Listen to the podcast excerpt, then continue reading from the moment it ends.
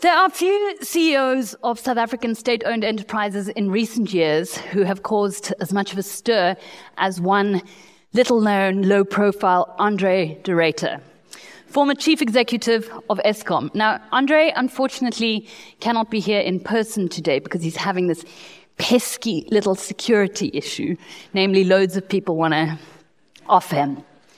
But you guys are actually lucky that he isn't here in person because he knows. He knows about those copies of his book that you have on your WhatsApp groups right now in PDF format, and he knows about them and he's not happy. Neither is his publisher. Andre de is also quite extraordinarily tall. It may not have escaped your attention. Little known fact um, Andre de actually caused the original hole in the ozone layer just with his head. And if he could do that to the ozone layer, imagine what he could do to you and your pirated copies of his book. Let's hear what the man himself has to say. Good day, and thank you for this opportunity to address the Daily Maverick, the gathering, particularly with a focus on matters environmental. I'm very pleased and honored to have been given the opportunity to share some of my thoughts about what South Africa needs to do to expedite its progress on the road towards a decarbonized economy. Now, if you look at the facts around decarbonization, I think the case is pretty clear cut by now to everybody who believes in making data driven decisions. And we can call the main arguments for decarbonization the five E's. First of all, of course, we can allay our energy crisis uh, by rapidly deploying renewable energy at scale. We now have a proven technology, both wind and solar, uh, that is the cheapest, uh, more than competitive against new coal, new gas, new nuclear, but more importantly, can be deployed within between 18 months and two years at utility scale, thereby addressing the much needed shortfall of around about six gigawatts in generation capacity that the country requires. So we can resolve our energy crisis. The second E is our economy. We can remove the constraints that the energy crisis places on our economy. We can restore investor confidence. We can catalyze an enormous amount of investment amounting to approximately 1.2 trillion rand that is required to enable this. And we can do so by making use of concessional financing that is available to us from uh, Western countries who are keen to assist us in enabling this just energy transition. But of course, then we need to behave reasonably. We need to choose our partners very carefully. And we need to take account of the fact that geopolitics are at play, and we can't just pick and choose our friends and ignore our own interests by siding with the pariahs of the world. The third E is employment. Now, if you're a coal miner, you have justifiable concerns that your job may be imperiled by the transition away from coal. And that's a legitimate concern, and we should not make light of it. But it's also important to emphasize that numerous studies have indicated that up to 300,000 net new jobs, i.e., after the job losses in the coal sector have been accounted for, 300,000 net new jobs will be created if this new energy transition is deployed wisely and in a structured manner rather than chaotically, as is pretty much the case at the moment. So there's a real opportunity for us to combat the 38% unemployment rate, which is simply catastrophic and unsustainable in our country by focusing on the just energy transition. Very importantly, we can protect our exports. Carbon border adjustment mechanisms or carbon taxes are a reality and they will be applied by our major trading partners, starting with the European Union and probably the United States as well, in the very near future, the European Union will start implementing these from next year already. And this will impute a carbon content based on the carbon footprint of manufactured goods, agricultural goods, uh, minerals that are processed, but also minerals that are mined. And this will make our exports increasingly uncompetitive in a world where decarbonization is already one of the major themes that occupies the minds of policymakers everywhere. Now, this is not something that um, is a threat. We know that the Hillside smelter has already lost market share because of the fact that it buys its electricity from Eskom. And with South Africa being the 12th largest emitter of carbon dioxide in the world, having an economy that is one and a half times more carbon intensive than China, twice as carbon intensive as the global average, we are at a unique disadvantage when it comes to the carbon intensity of the goods that we export. So if we want to maintain our export markets, then we had better pay attention to how do we quickly and effectively decarbonize our electricity supply. So economy and with it a subset of exports critically important. Then of course there's the environment. South Africa is uniquely susceptible, by some accounts twice as susceptible as other countries of uh, the risks of climate change. And we cannot ignore that. We cannot pretend that we have the right to continue to burn coal and ignore the impact that climate change will have on our country.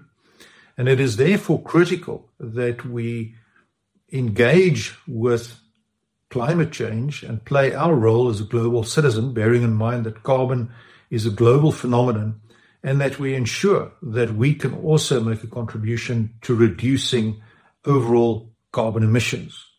Eskom itself is a very large carbon emitter. At Secunda, reportedly, we have the single biggest point source emitter of carbon dioxide in the world. So we cannot ignore these very uh, clear signals that uh, we have an undesirable negative impact on the economy. There's also the fact that burning the amount of coal that we do, about 160 million tons or so per annum, has a huge negative impact on the health of our people. And there are reportedly more than 2,000 premature deaths annually due to uh, the effects of coal burning, particularly on the Highveld in Mpumalanga. We can also play a role in releasing additional water into uh, the Vaal River system. One of the key risks accompanying climate change is that we can expect a mega drought to hit the country within the next decade. And this is not an idle threat. This is accompanied by some very uh, diligent and thorough uh, climate modeling done by the University of the Witwatersrand. And if we're able to release uh, some of the huge quantities of water currently used by coal-fired power generation, we will be able to build in a resilience in our water supply systems that otherwise would not be available. And this will be available without significant additional investment. The reason for that is that the dam infrastructure is already there. The irrigation infrastructure is already there, particularly with the Grootdraai Dam essentially built to supply Eskom and Sasol, and the irrigation infrastructure that emanates from the Vaal River system uh, being able to accommodate twice the volume of water that it currently does. So we really have the infrastructure already in place to accommodate more water. If we shut down the 22, 23 gigawatts of generation capacity by 2035, as was the Eskom strategy at the time that I left, then we will release sufficient water back into the Vaal River system to supply 220 liters of water per day. That's about a bathtub full of water per day for 200 million people. So that's about three times the population of South Africa. Now you can imagine how much more resilient that will make our economy and our environment to the ravages of climate change. So there's a really strong moral imperative, fewer deaths due to ambient air pollution, but there's also a very important uh, hydrological argument and a climate resilience argument to be made to accelerate move away from coal. The fifth E, arguably, is the most challenging one, and that is equity. The challenge is how do we implement these changes in a way that does not leave behind ghost towns, similar to what happened with uh, the north of England when the coal mining pits there were shut down without any thought to the people who worked in those coal pits. And we must avoid that situation. We cannot continue to uh, contribute to an already uh, very high unemployment rate in Mpumalanga. It is higher than the national average. Gender exclusion rates in Mpumalanga are significantly higher than the national average, and youth unemployment is among the highest in the country. And we cannot leave behind a legacy where those negative social indicators are exacerbated. So we need to engage and engage in a in a way that demonstrates empathy, understanding, and a willingness to listen and to co-create solutions with those people who will be affected by this transition. It is easy to glibly quote examples of horse-drawn carriages in London at the turn of the century uh, and how quickly they were forced off the street by the internal combustion engine or the fax machine or typewriters or uh, manually operated telephone exchanges.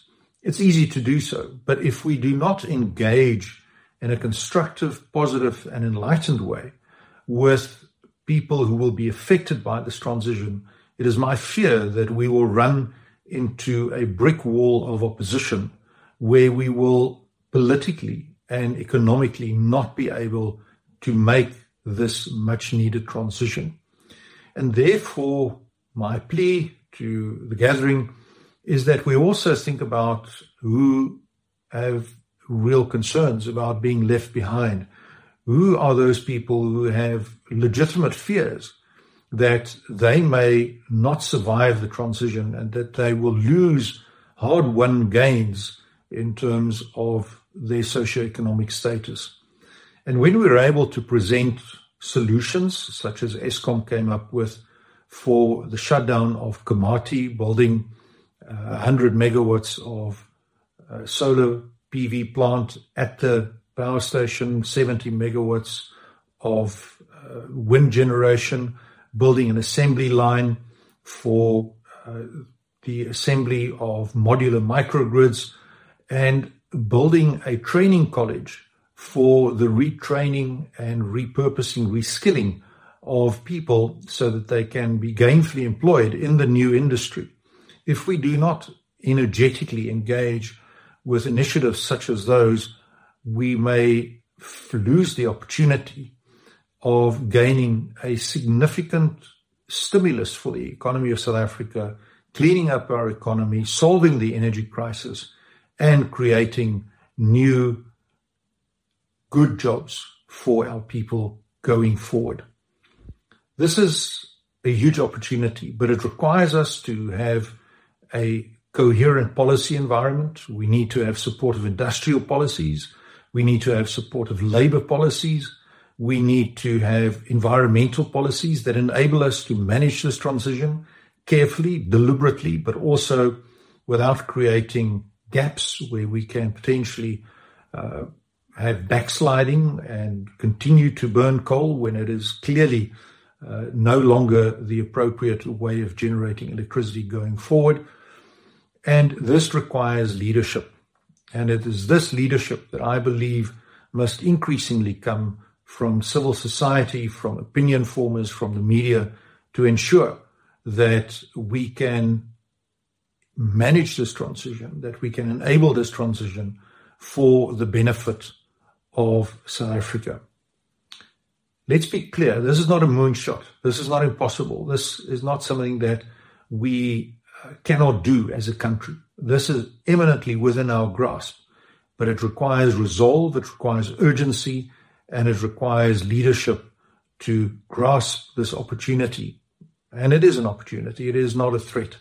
And once we do that, we will be able to move forward and to ensure that South Africa, rather than once again, for poor policy reasons, becoming a pariah on the world stage, can lead the world and can ensure that uh, we become and remain a competitive country from an environmental perspective, from an export perspective, but also from an energy perspective. And uh, this is my fond hope for South Africa that we're able to find the wherewithal to grab this opportunity with both hands and run forward with it. I want to thank the Daily Maverick for the opportunity of uh, sharing some thoughts with you today.